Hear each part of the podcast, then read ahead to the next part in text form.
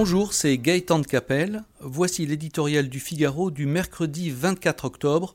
Son titre Co-responsabilité. Cette fois, la balle est dans leur camp. Les partenaires sociaux qui se plaignent du mépris d'Emmanuel Macron sont placés devant leurs responsabilités. Ils ont trois mois pour s'entendre sur une réforme de l'assurance chômage et déjà on pressent la difficulté de l'exercice. Sans une douloureuse remise en question du système existant, conduit à accumuler 35 milliards d'euros de dettes, l'emploi demeurera le point noir de l'économie française et le tonneau des Danaïdes continuera à se vider. Comme toujours lorsqu'on explore les grands problèmes économiques de la France, le diagnostic sur notre chômage de masse a été décrit par mille rapports. Tous détaillent un coût du travail excessif, une réglementation écrasante, l'inadéquation de notre système de formation ou encore les limites du traitement social du chômage.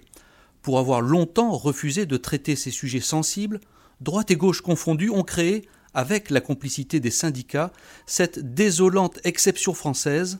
Pendant que certains de nos voisins flirtent avec le plein emploi, nous bataillons pour passer sous les 9% de chômeurs. Alors une partie du chemin a été faite pour restaurer la compétitivité des entreprises, pour améliorer le cadre réglementaire et mieux former les salariés, mais au nom du sacro-saint modèle social français qui nous a menés où nous en sommes, il est sacrilège de toucher au mécanisme de l'assurance chômage. On se demande bien pourquoi. Est-il indécent de mettre fin aux dérives de la permittance, qui consiste à enchaîner des contrats courts et, des périodes courtes de chômage, de sanctionner les abus manifestes de contrats courts par les entreprises, sans pour autant créer un bonus-malus complexe qui les dissuaderait d'embaucher, de s'interroger, sans accapler les chômeurs, sur un mécanisme d'indemnisation qui n'incite pas suffisamment à retrouver un emploi, les sujets de réflexion ne manquent pas, et pour les syndicats et le patronat, c'est le moment de démontrer qu'ils peuvent utilement participer aux réformes.